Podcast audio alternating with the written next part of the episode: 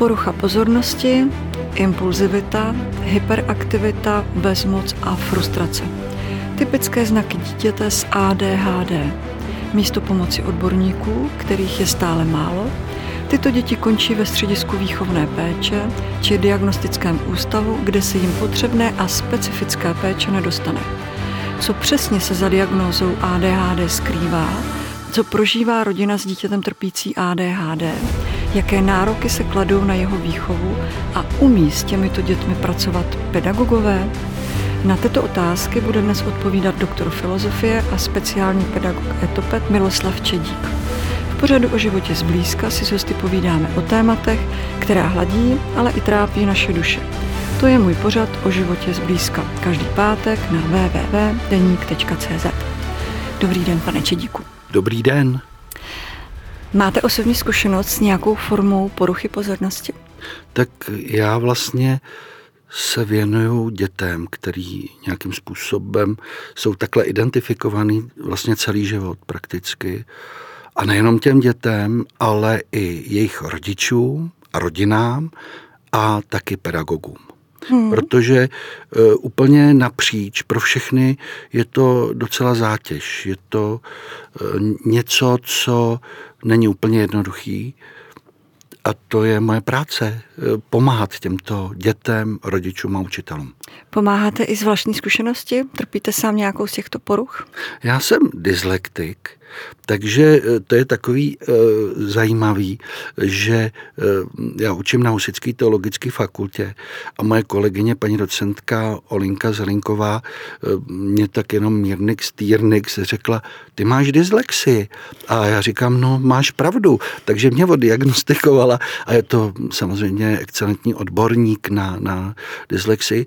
A chci říct, že my jsme spolu napsali, nebo respektive bych měl říct, Olinka napsala a já byl, já byl spoluautor, který tam reflektoval pozici dítěte, který vlastně má tu dyslexi a jaký to je vlastně v té škole, když selháváte když, hmm. když se vám nedaří. A já byl poměrně uh, úspěšný dítě, ale čtení to byl voříšek.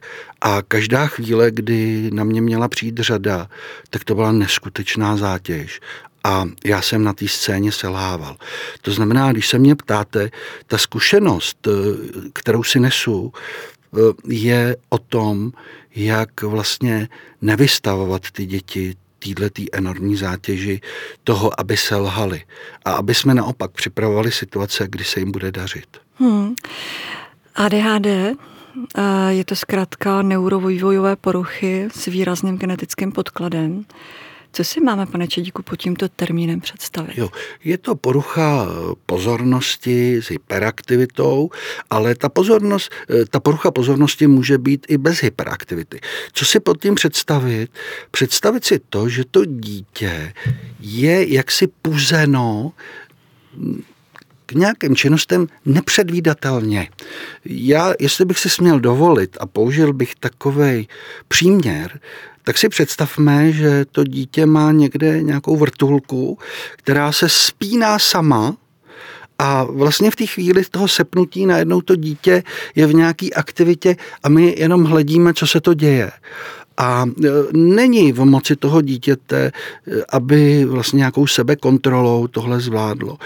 Jinými slovy, úplně jednoduše, jedná se o křehkost nervové soustavy, která vlastně nedovoluje tomu dítěti se koncentrovat na nějaké činnosti a v těch nějakou delší dobu se trvávat. To znamená, že to dítě neustále jako by vstupuje do nových a nových aktivit a cokoliv i drobného ho vyruší.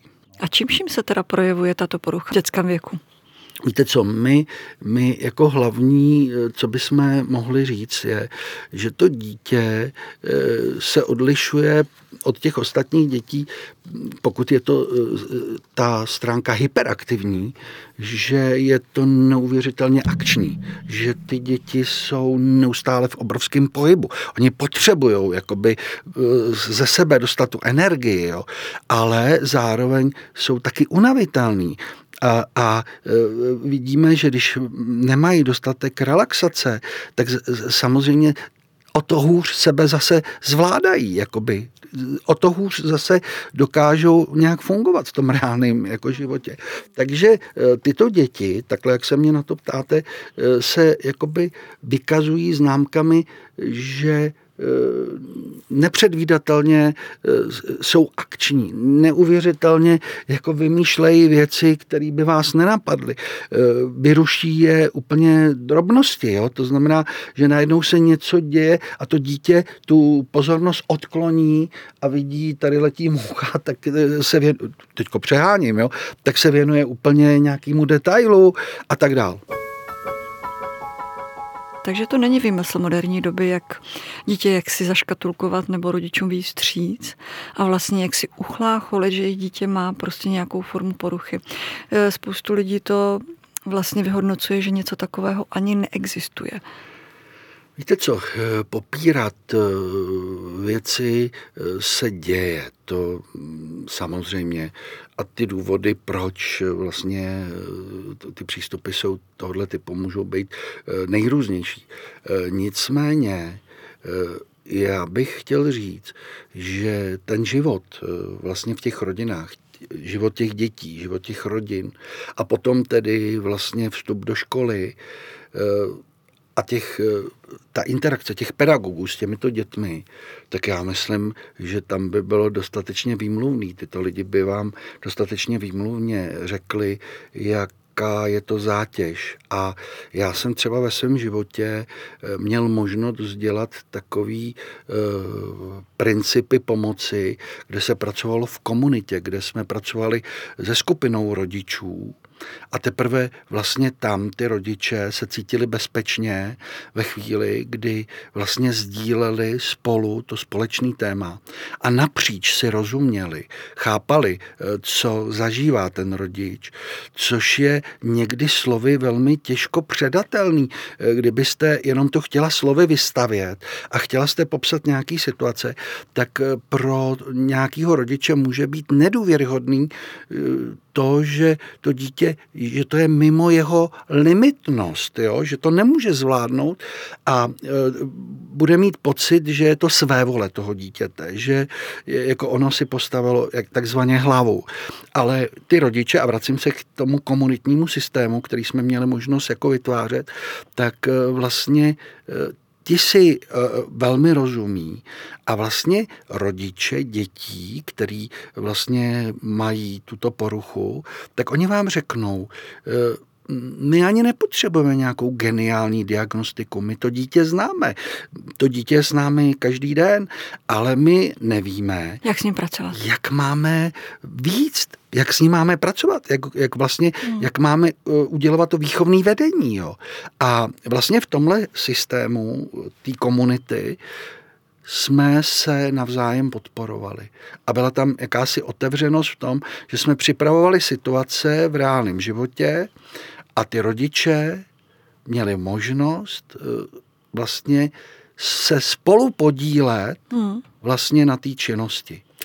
Eh, řekněte mi, pane Čedíku, proč teda, nebo respektive jsou i odborníci, psychologové, znalci, kteří tuto diagnozu i v dnešní době, eh, kdy se účastní mnoha výzkumů, jak vy říkáte, ji označují za neexistující. A namísto toho tyto děti pasují právě na zlobivé, nevychované, hloupé a zlé.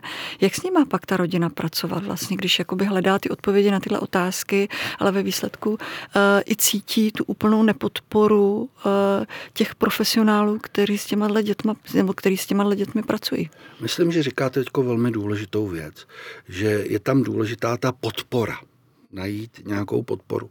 Já bych možná v téhle chvíli řekl, že e, vlastně k tomu, abychom mohli identifikovat, že se jedná o dítě e, s touhle diagnozou, tak vlastně potřebujeme pozorování, e, toho dítěte v nějakých rozdílných prostředí. Nejlépe eh, pozorování v rodině a případně pozorování ve škole.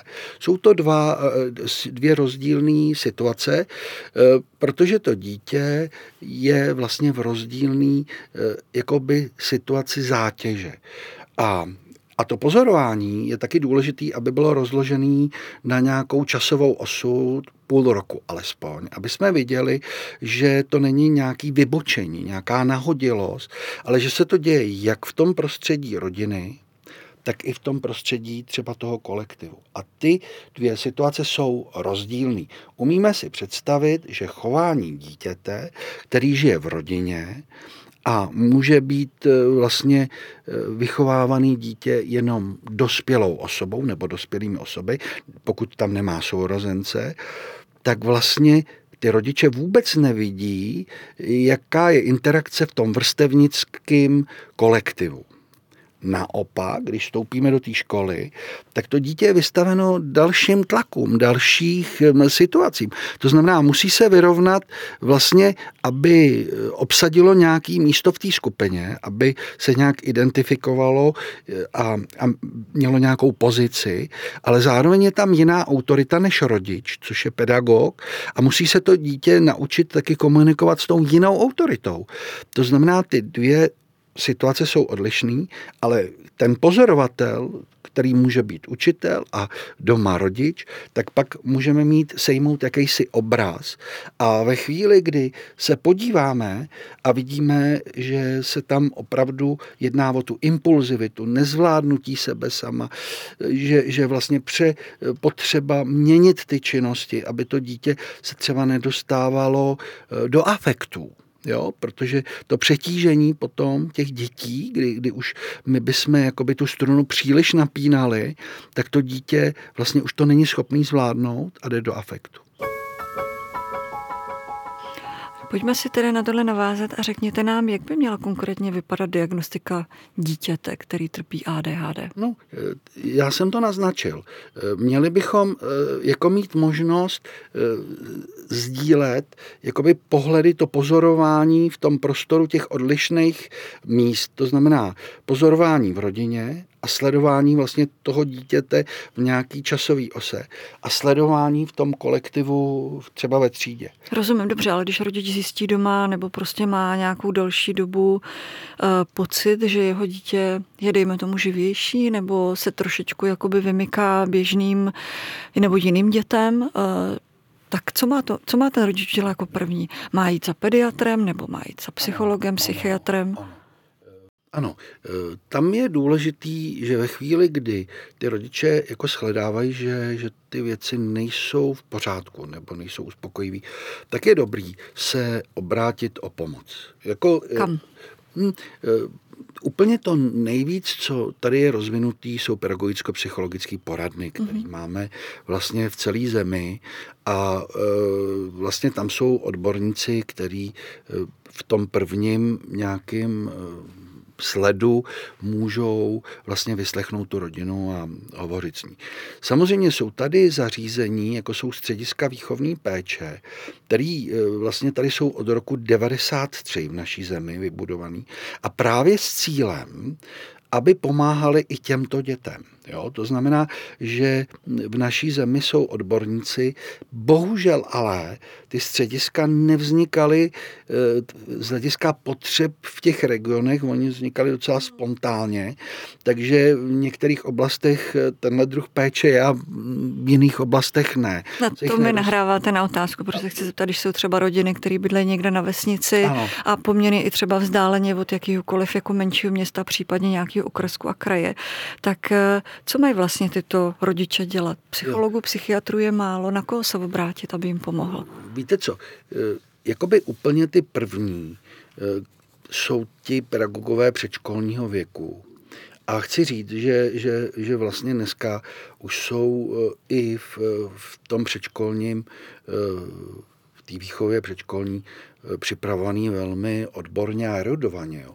To znamená, že to jsou lidi, kteří eh, ve velké míře můžou být ty, kteří tomu rodiči pomůžou a kteří jsou k dispozici. Jo. Protože já si to uvědomuji, já vlastně jsem taky z vesnice, tak eh, když někde vystupuju, tak vždycky musím zpátky si uvědomit, že jiný možnosti má člověk v Praze. Přesně tak. A jiný možnosti má v kamenném přívoze, odkud pocházím. Jo.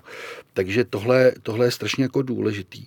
Mít někoho, kdo mi porozumí, kdo mě jako přijme, tak to je strašně jako důležitá věc. Vy jste o tom nějak v tom úvodu mluvila.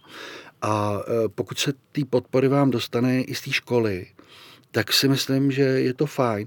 A spoustu věcí už dneska pedagogové jsou vybavený i schopnosti, jak s takovými dětmi pracovat. Není to tak, že by si nevěděli úplně rady, hmm. ale e, v každém případě můžou ty, ty rodiče využít tu poradnu, protože poradná, jakoby pedagogicko-psychologická poradna, je vlastně plošně eh, celorepublikově zasahuje celou zemi a eh, kdybych měl teda dát nějaké doporučení, tak to by byl zatím ten odborník, který by byl v té pedagogicko-psychologické poradně. Hmm. A ještě, jestli dovolíte, ještě jenom poznámku. Je, je skvělý, je skvělý, že vlastně e, začínají pracovat psychologové přímo ve školách jo, a speciální pedagogové. To znamená, že i tam už na té škole, ne na každý, e, může se ten rodič setkat s nějakým odborníkem, který mu pomůže. Víte, pane Čedíku, já jsem oslovila, nebo respektive mě psali některé maminky, které mají děti s ADHD a Vím, že jsou i učitelé nebo školy, kteří, i když máte potvrzení nebo doporučení od lékařů, že žádné, eh, tak na žádné úlevy nebo řekněme kompromisy ty pedagogové dělat nechtějí. Vnímají to jako nespravedlivé vůči spolužákům nebo u nich panují předsudky vůči těmto dětem, že jsou hloupé. Co s tím letím? Nechci zase samozřejmě říkat, že to je výsada těch eh, menších škol nebo hm, škol na vesnicích, ale takové školy jsou a takové děti tam chodí musím vám dát za pravdu. Musím vám dát za pravdu, protože já eh, do těch škol hodně vstupuju a musím uznat, že to, co říkáte, se v některých případech děje. Protože když bychom o tom problému jako hovořili plošně, tak samozřejmě jsou různé situace, eh, jak, jak to zvládat a nebo nezvládat. A vy jste teď použil, a já určitě u toho zůstanu, protože máte pravdu, to je svízel. A v dnešní době, kdybyste očekávala, že by ten pedagog měl být erudovaný, vzdělaný i v té oblasti speciální pedagogiky a ono se to neděje, tak to je velká svízel to jako nebudu, a, a skutečně je to až tak, jako opravdu to, co říkáte, že je to jako vytěsnění, úplně jako vytěsnění toho, že přijmout tu skutečnost. Jo. E, tady bych ještě si dovolil jednu věc. E, ono se trochu pozapomnělo, aby jsme byli k učitelům spravedliví. Když naše země přicházela eh, jako v model inkluzivní školy, tak se nějak pozapomnělo na podporu pedagogů. Nějak se pozapomnělo, že jestliže v tom hlavním vzdělávacím proudu budou děti napříč různými potížemi, tak ale, že na to se musíme připravit. Že pro toho pedagoga je to obrovská zátěž eh, vlastně pracovat s různým typem třeba postižení. Jo.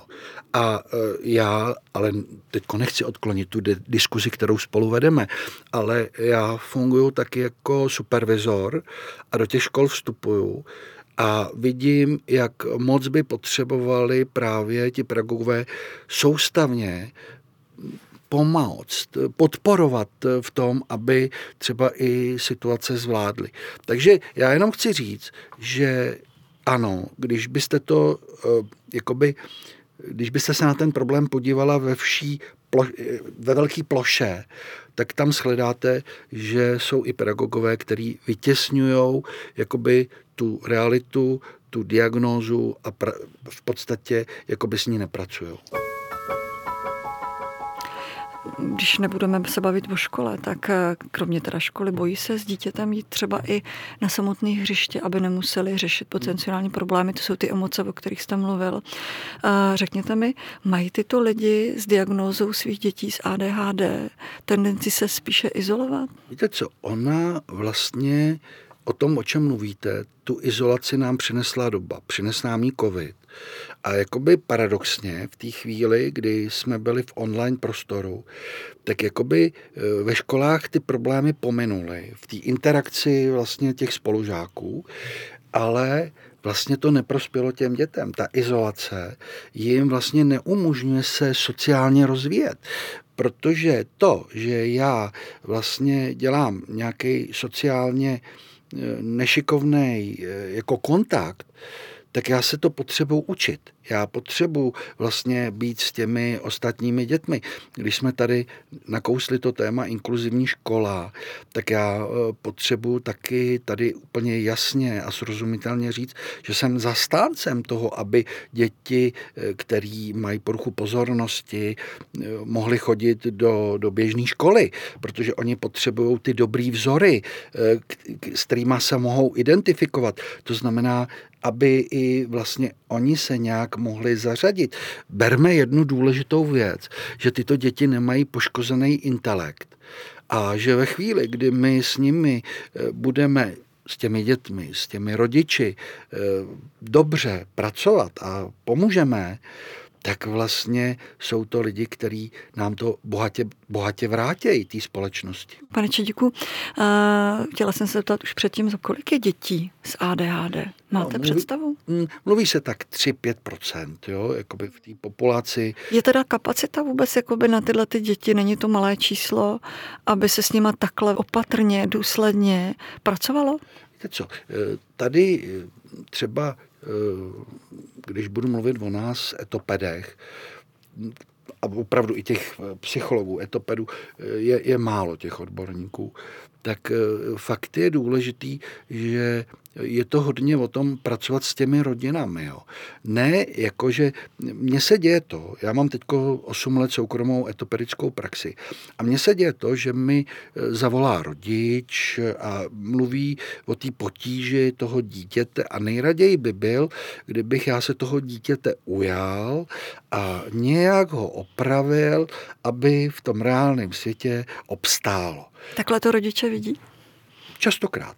A já e, těm rodičům říkám, no voláte dobře, ale mm, jestli dovolíte, nebude to úplně tak, jak jste vy řekli. E, jestli budete chtít moje služby, tak já budu pracovat s celou rodinou, s celým systémem rodinným. A to je důležitý z toho ohledu, že Častokrát je to víc o těch rodičích než o těch dětech. To znamená, aby jsme si udělali čas na ty děti. A teďko ale se bavím o tom, že ta doba přináší e, velkou zátěž rodičům. Tak já mířím k tomu, že když jsme s těmi dětmi, tak aby jsme byli v plné pozornosti s těmi dětmi. Abychom už nedělali nic jiného. A abychom také zvládali, především my dospělí, svoje emoce. To znamená, že je to fakt hodně o nás. Jestliže chceme prospět těm dětem a chceme jim pomoci, tak eh, jde o to, aby jsme my byli nějak pevný a ustálený v tom svém chování. Protože rodiče předloha a to dítě tu předlohu načítá a podle té předlohy se učí. Rozumím, existují u dětí nebo i dospělých eh, s poruchou ADHD i komorbidity, tedy současný výskyt vícero nemocí? Samozřejmě, to je jakoby napříč, to se, to se děje, to může být. Třeba, třeba když jste tady mluvila, eh, nebo na začátku jsme hovořili o tom, že já jsem eh, člověk, který má poruchu učení, tak častokrát porucha učení a porucha chování nebo diagnóza ADHD jdou spolu. Jo. Častokrát se to děje, vidíme to. Dokonce, právě když jsem tady zmínil paní docentku Zelinkovou, tak my jsme eh, udělali hm, jeden seminář, jedno vzdělávání pro pedagogy, hm, který se nazývá Neposeda, a vlastně rozebíráme z úhlu pohledu eh, vlastně speciálního pedagoga, který se zabývá dyslexí a eh, speciálního pedagoga, který je etopet a který se zabývá chováním. A vlastně nahlížíme, jakoby, eh, co se jako děje a jak, jak to všechno vypadá. Takže mm, Neposeda měl velký úspěch a my jsme s paní kolegyní projeli naši zemi a eh, Neposedu jsme jako velmi prezentovali. Je nutná u těchto dětí vždy medikace k zalečení? To je dobrá otázka. Víte co, já jsem e, 8 let pracoval eh, na škole, eh, která má děti přímo s poruchou chování. Je to jediná škola v naší zemi, je na Zlíchově, v Praze na Zlíchově. A e, musím vám říct, pracoval jsem ve speciálně pedagogickém centru jako pomoc učitelům. A chci říct, že e, my jsme hodně věnovali pozornost té terapeutické linii, tomu, jak to zvládnout, ale je potřeba jako čestně říct, že v některých případech je ta medikace důležitá. Že e, se i e, v případech těch dětí ta frustrační tolerance je tak malá, že to dítě už při minimální zátěži by se dostávalo do afektivních stavů. A vlastně pak jsme třeba i my doporučovali, aby tam do toho vstoupil eh, pedopsychiatr. A musím vám říct, že v, když se podívám zpátky a eh, já, protože ti naši klienti, děti, s kterými jsme pracovali, se na nás dál obrací i v dospělém věku, takže já mám možnost jako se podívat to, co tenkrát jako probíhalo a slyšet je, jak jim to prospělo nebo neprospělo. Takže bylo důležité, aby ta medikace byla nastavená a vlastně díky tomu mělo dítě víc kvalitního jako života, kdy funguje, kdy neselhávalo a vlastně ta potencialita, já jsem tady mluvil o tom, že ty děti nemají postižený intelekt, tak ta potencialita k tomu vzdělání, aby se mohla naplňovat. Jo? A tam je, tam je velmi důležitý, aby ta medikace, a to je taky složitý, aby ten pedopsychiatr komunikoval s těmi pedagogy a vlastně se dobře vycizelovala ta medikace, aby tam nebylo příliš utlomeno u toho dítěte, že sice vás nezlobí, ale taky se nic nenaučí. Jo? To znamená, že tohle je velmi jakoby do multidisciplinárního týmu. Já tady ale říkám něco, co v reálné situaci z dnešní doby není možný, protože i ty pedopsychiatři jsou totálně přetížený. Jo. Ano, to jsou ty vedlejší účinky, o kterých mluvíte a patří sem, nebo respektive možná to straší i rodiče, kteří eh, by třeba na medikaci přistoupili, ale bojí se právě vedlejších účinků té medikace, výbuchy nálad, deprese, vliv na růst, únavu, sníženou chuť k jídlu. Víte co, já si myslím, že v naší zemi je, je dobře, že tohle je v rukou lékařů, psychiatrů. To už nepatří nám do rukou jakoby terapeutů, protože to už jsme v lékařských vědách. A jako medikace svrchovaně patří jakoby k lékařům a oni e, to vysvětlení a ty okolnosti by měly padat z jejich úst. Můžu vám říct eh, jenom pro zajímavost, že třeba hm, v Norsku tu medikaci realizují speciální pedagogové. Ale to bych určitě nechtěl. Jo? To, to říkám úplně otevřeně. Eh, je, je správně, aby tohle už bylo eh, u odborníků v medicíně, to znamená psych, pedopsychiatrů.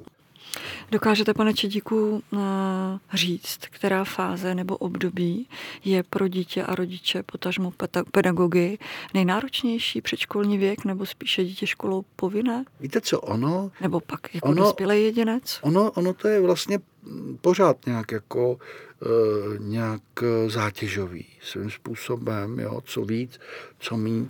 To je jako identifikovat je těžký, protože Eh, dám vám takový příklad ze své praxe, že spousta rodičů, a teď mluvím o té škole eh, na Zlíchově, o té škole pro děti s poruchama chování, tak spousta těch rodičů nám řeklo, eh, my jsme vlastně do té doby, než jsme vstoupili do té speciální školy, jsme se nesetkali s porozuměním.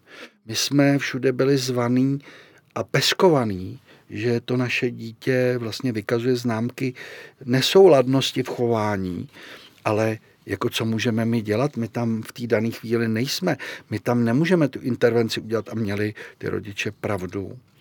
A, a skutečně e, to nejde. Samozřejmě je, když mluvíte o tom, kdy e, to může být problematický. Samozřejmě v době adolescentního věku, kdy se vám vlastně eh, k té diagnoze ještě vlastně eh, nabalují další věci, kdy vlastně je tam ztráta nahlížení k autoritám, že jo? to je přirozená, takže to ještě násobí jakoby ten problém, že, že samozřejmě v tom adolescentním věku je to přirozený. To dítě se potřebuje vzdálit a směřuje to k odpoutání se od rodiny.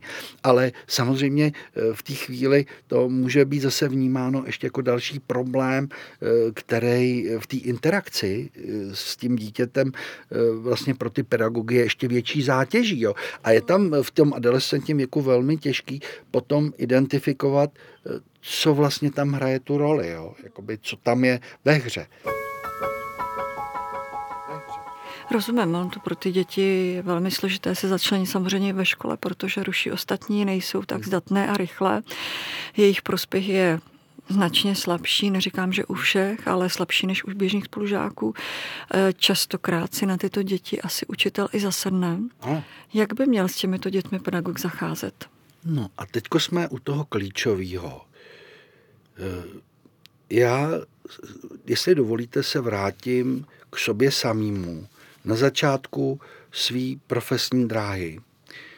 A ve chvíli, kdy, kdy vlastně jsem si říkal, že bych tohle chtěl dělat, že bych chtěl pomáhat těmto dětem, hm, tak jsem si říkal, co vlastně je jako důležitý, co nejvíc je potřeba pro toho člověka, aby, aby byl prospěšný. No a vlastně došel jsem k tomu, že důležitý, nutný a zásadní aby ty děti měl rád. Aby to cítili. To znamená ne kašírovaný rád, ale opravdový niterný rád. A ve chvíli, kdy tohle se děje, kdy to dítě cítí, že ho máte ráda, ale budete k němu náročná, budete samozřejmě nedovolovat, že jsou věci, které prostě jsou nějaký pravidla, které musíme jak si dodržovat, tak eh, v té chvíli to dítě je na vaší straně. A když jste se ptala, co ten učitel, tak to je to nejtěžší, protože vy jste řekla, a máte pravdu, že ty děti vykazují známky, že si jakoby proti sobě nás popužují. Ano. A vlastně dojít k tomu mít je rád je strašně těžký. Jo. To znamená, já když jsem to řekl tak s takovou lehkostí u sebe, tak já si uvědomuju, a, a co jsem pro to musel dělat, jako co to znamenalo v tom, v tom profesním životě, psychoterapeutický výcvik, jo, a, a et cetera, et cetera, nechci o tom mluvit, tak přece já nemůžu chtít na učiteli běžné školy, že teďko půjde do nějakého terapeutického výcviku, aby zvládl sám sebe, aby, aby vlastně všechny ty atributy té profese etoperický zvládl. To přece není možný, ale já na to nahlížím tak, že tohle by v té škole měl realizovat asistent pedagoga, který není člověk z ulice, který tam přišel právě pomoc, ale který bude odborně erudovaný, bude vzdělaný v těch speciálně pedagogických vědách a bude tam k dispozici tomu pedagogovi v tom týmu. To znamená, že tento asistent pedagoga bude dobře komunikovat a vědět, jak pracovat s tím dítětem a dodat mu eh, tu potřebnou podporu a pomoc, bude umět komunikovat s tou rodinou, kde taky to bude o té podpoře a pomoci a bude servisem pro toho pedagoga běžného, který samozřejmě tam má ještě celou řadu dalších úkolů. To znamená, že i já, člověk, který se zabývá touto entitou, tak musím taky myslet na toho pedagoga. Musím si uvědomit, co je v lidských možnostech. Přece nemůže pedagog na běžné škole zvládnout všechny disciplíny speciální pedagogiky úplně jako ano, jako do nějaké míry jakoby mít, mít o tom povědomí, ale zvládnout je v té plné míře to už je na těch asistentech pedagoga. Podle mě to je můj, můj názor.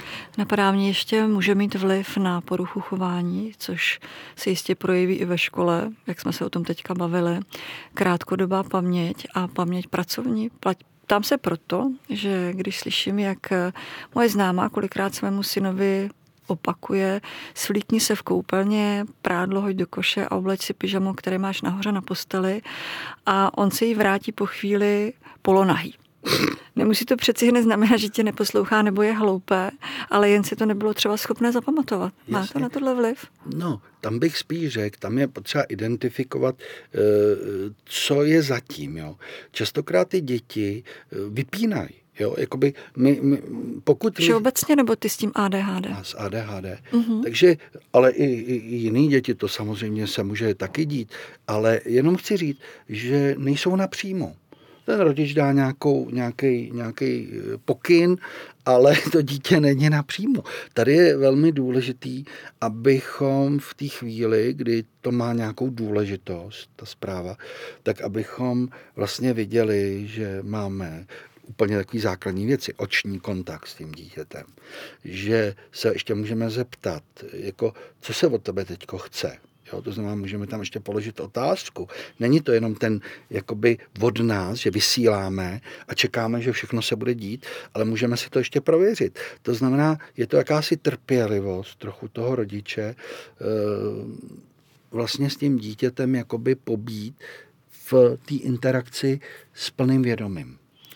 Jaký vliv má, pane Čedíku, eh, rodič na dítě, který trpí ADHD? Ten rodič eh, sám nekontroluje své emoce a častokrát to dítě napadá slovně, je vsteklej, nedokáže vlastně s tím dětem, protože už toho má plný zuby. Eh, to dítě vychovává, má ho doma každý den. Eh, sám jste říkal, že projevuje netypické znaky chování. Jak mají rodiče pracovat s těmato emocema? To dítě častokrát je drzé, prostě neposlouchá, udělá úplně obrácenou věc, nějaký naschval. Máme ho rádi samozřejmě, ale prostě ty emoce nejdou ukočírovat tak jednoduše, jak se radí. Víte co, jako máte pravdu v tom, že, že, že mluvíte o tom, že to je emoční vlna, která nás častokrát jako přesahuje. A co s tím má ten rodič dělat? To je taky dobrá otázka. Víte co, ono ve chvíli, kdy, kdy eh, vlastně nebudeme vyhledávat nějakou pomoc, jo, tak eh, to, co jste teďko tady sdělala, může mít velmi destruktivní dopad.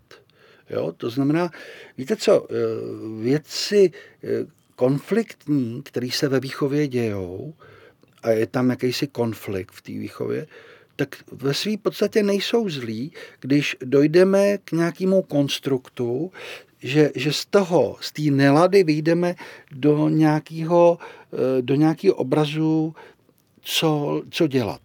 Ve chvíli, kdy to má charakter té emoce nebo nějaký negativní energie jenom, tak vlastně tam nic konstruktivního není. To dítě nemá jakoby z čeho se učit.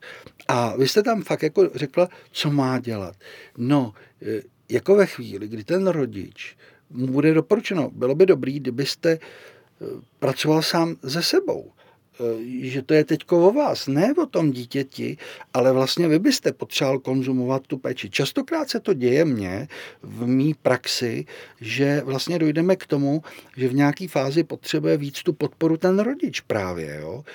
A eh, jak jít na to, abych já vlastně se sám sebe zvládnu. A ve chvíli, kdy tohle dokážu, kdy budu pracovat na sobě, tak jsem předlohou pro to dítě. To dítě zase bude mít lepší možnosti ty věci zvládat. Jo? Hmm. Ale musím být k vám upřímnej. Jsou samozřejmě typy rodičů, který to nechtějí. Který prostě, byť si nevědí rady, byť činěj tuhle tu destruktivitu, taky řetězej a vlastně ten dopad je bohužel na ten nejslabší článek a to je to dítě. Co s názorem? Já bych eh, ho i pochválil, ale nemůžu, protože se špatně učí, nosí špatné známky, jsou na něj neustále stížnosti, mě doma neposlouchá, odmlouvá. Víte co, eh, teďko mluvíte o něčem, co vlastně identifikoval pan profesor Matějček, že tresty nic nerozvíjejí, když trestáme děti, ale to, co má obrovský blahodárný účinek, je pochvala. A e, tady jde o to si umět najít, za co to dítě pochválit. Ale aby to bylo adekvátní. Ne jenom, e, že já budu něco chválit, protože to je pochvala. Musí to dítě cítit, že je to za něco. A to je, co velmi jako inspiruje, co může jako prospět. A Eh, chci vám říct, že právě když se vrátím ještě do toho komunitního světa, kde jsme pracovali s těma rodičema, dětma v nějakém společném tvaru, tak vlastně učit se jakoby pochvale je taky něco, co se potřebujeme jako učit. Je to dovednost. Jo. Takže e, i toto, co říkáte, je třeba se nad tím zamýšlet a říct, tohle prospěje tomu mýmu dítěti, když já mu řeknu, a je to i pro toho rodiče příjemná chvíle, že je něco dobrý, že to dítě něco zvládlo. A častokrát hm, jakoby si tyhle ty okamžiky necháme uniknout, protože jsou dobrý, tak už na ně jako nenahlížíme a vidíme už jenom to, kde se to nedaří a jsme v té negaci. Takže jako za mě je dobrý e, pracovat cíleně s tím, jako tu pochvalu tam vetknout, ale říkám, důležitý je, aby to vždycky mělo charakter, že, že za něco. To jsme se bavili o rodičích, kteří eh, poruchu svého dítěte řeší, ale co rodiče, kteří poruchu ADHD u svého dítěte neřeší? Co čeká toho jedince v budoucnu? Víte co, tam, tam je to všechno, jako ty případy jsou různý, ty konstelace v těch rodinách jsou různý, takže já bych nechtěl být jenom eh, takovým tím eh, prorokem nebo člověkem, který tady říká jenom zlý zprávy. Ten život jde po neuvěřitelných cestách, že, že i z velmi nepříznivých situací eh, vlastně můžeme být eh, úspěšně a eh, tak to bych nechtěl popřít. Ale vy jste tady úplně na začátku říkala, a když jsme se tady setkali ve studiu, že častokrát ty děti můžou skončit v diagnostickém ústavu hmm. nebo v nějakém zařízení ústavní péče. A to je ono. Jo. To znamená, tady hrozí nebezpečí. Já bych použil to slovo hrozí nebezpečí. Že ve chvíli, kdy to dítě tu podporu nenajde, nemají tu podporu ani rodiče, nemají tu podporu pedagogové, tak vlastně najednou eh, se nahlíží na to dítě vlastně že ono nám nezapadá do nějakých norem, je velmi vybočuje, eh, stojí nás to strašně moc energie a nejlíp bude, když tam nebude. Když to dítě nebude v tom prostředí, tak nám se všem uleví. A vlastně to dítě pak, když třeba tam je nekomunikace té rodiny, nespolupráce, tak samozřejmě může doputovat do diagnostického ústavu.